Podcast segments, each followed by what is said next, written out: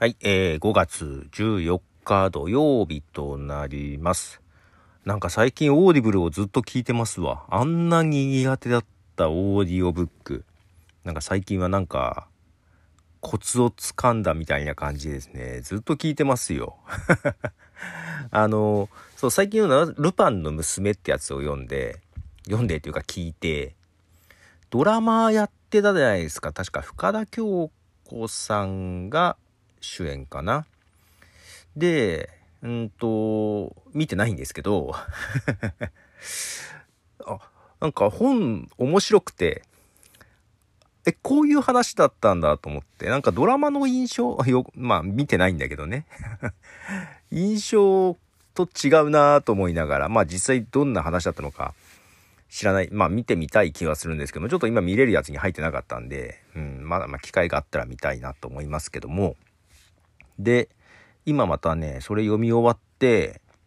今日朝からですね、小説の天気の子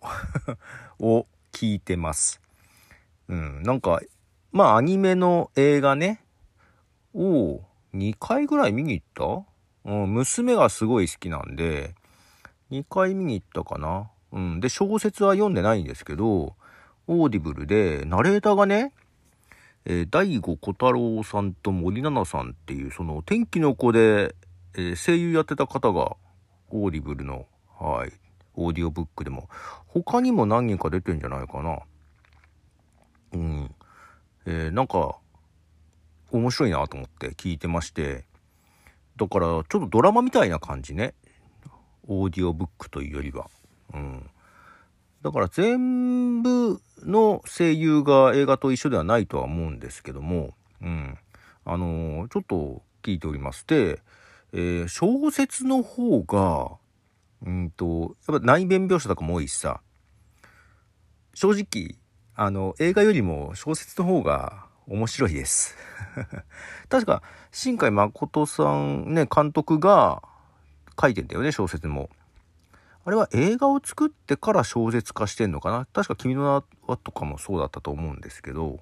なんか小説、小説は小説の描き方をしてる感じ。だから映画だと2時間ぐらいだったのかな？ちょっと覚えてないです。もう。まあ2時間とかですよね。多分映画だと。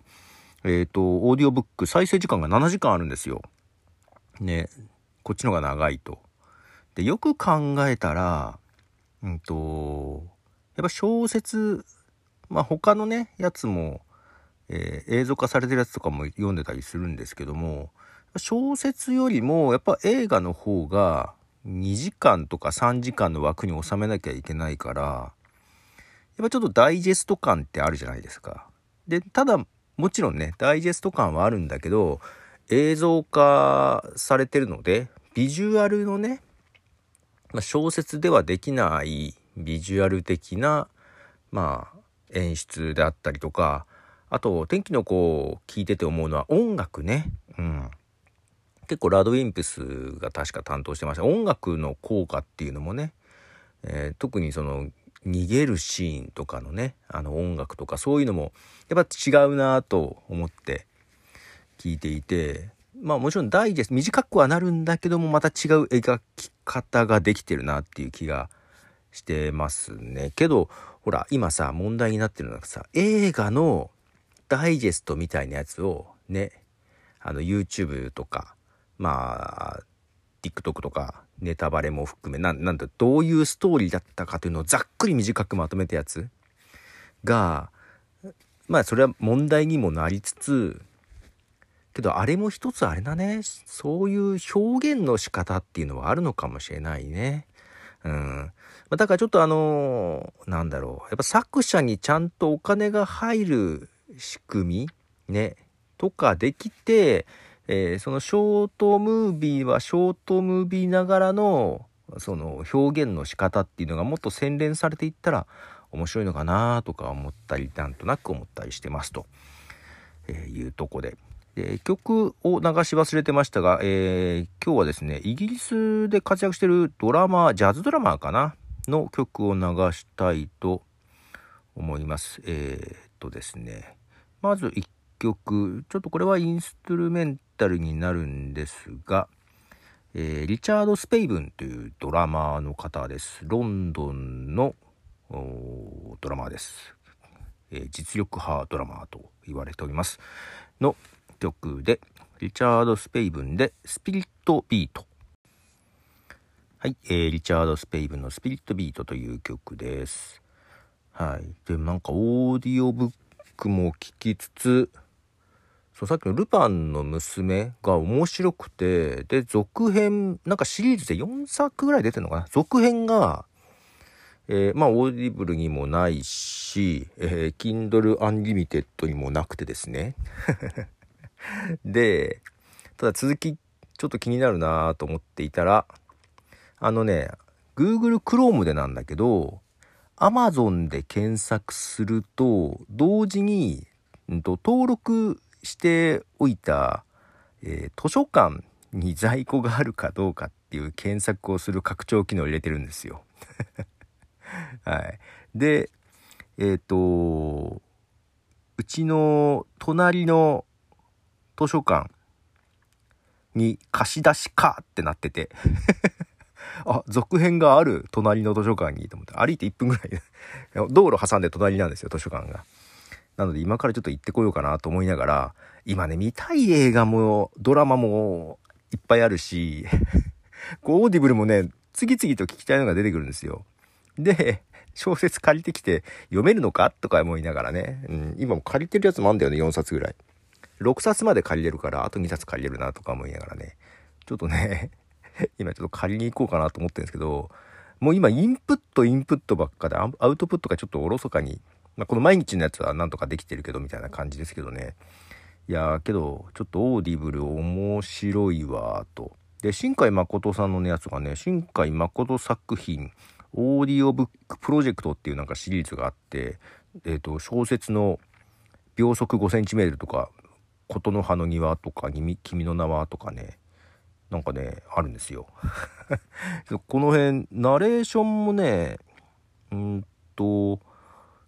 琴の葉とか、君の名はとかは、あ、君の名はは違うな。映画と違うな。あ、けど君の名はのアナザーサイドストーリーは上白石萌音があるな。ナレーターに名前があるな。なんかそんな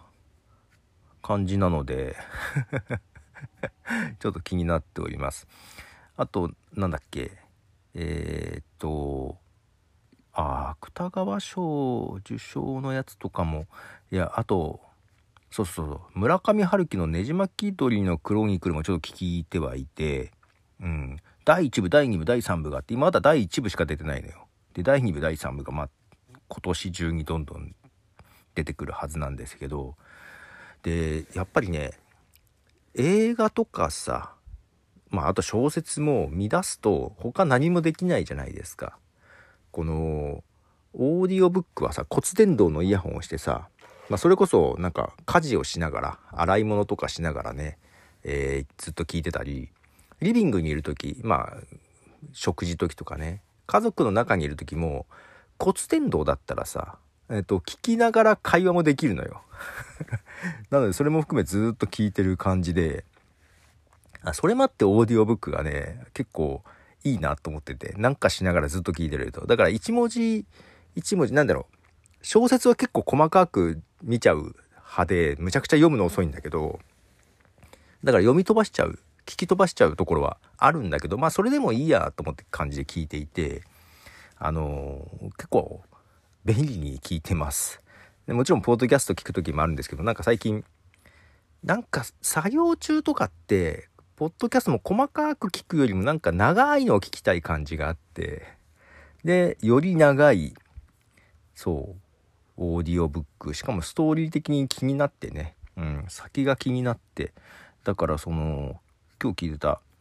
やつ、えー、っと、天気の子もう7時間とかですけども、もうあと2時間ぐらいじゃないかな。なんかずっと聞いてます。合間合間に子供たちとなんかいろいろしながら。はい。あんなに苦手だったオーディオブック。今多分一番聞いてると思いますわ。はい。えー、っと、もう一曲、えー、リチャード・スペイブンの曲で、えー、次はね、ジョーダン・ラカイっていう方をボーカルに迎えた曲です。これ、ドラムとしてすごいリズムが難しい 感じで、はい。まあ、ちょっとボーカルが入って聞きやすいところもありつつ、リズムは結構変態チックだなっていう曲ですね。えー、リチャード・スペイブンで、ノバ。はい。ということで、リチャード・スペイブンのノバという曲でした。ということで、図書館今まあ4冊借りてるんだけど、多分これもね、あの、4冊借りてるけど、全部読めるとは思ってなくて なんとなくバーッと借りてきて、まあ、読めたら1冊2冊読んで返そうと思ってるんですけど、それに加えて、ね、隣で借りてこようと思ってます、今から。えー、まあ絶対読めないと思うんですけど、全部ね。まあちょっとよ、まあ借りてきてるやつは、うんとね、ちょっとゲスト収録するための予習というか、一度読んだ本なんですよ。一度読んだ本だけど、ちょっとこれについて話すと思うんで、なんとなく復習のつもりで、パラパラパラと見ているのと、あ、まあ、あと違うのもあるな。うん、わあ、これも読みたかった。はい。という感じで、えー、休日過ごしてます。というか、編集しなきゃ。ね、ずっと Audible、もう気になって気になって編集ができてないですね。はい。ということで、ポトフでした。では。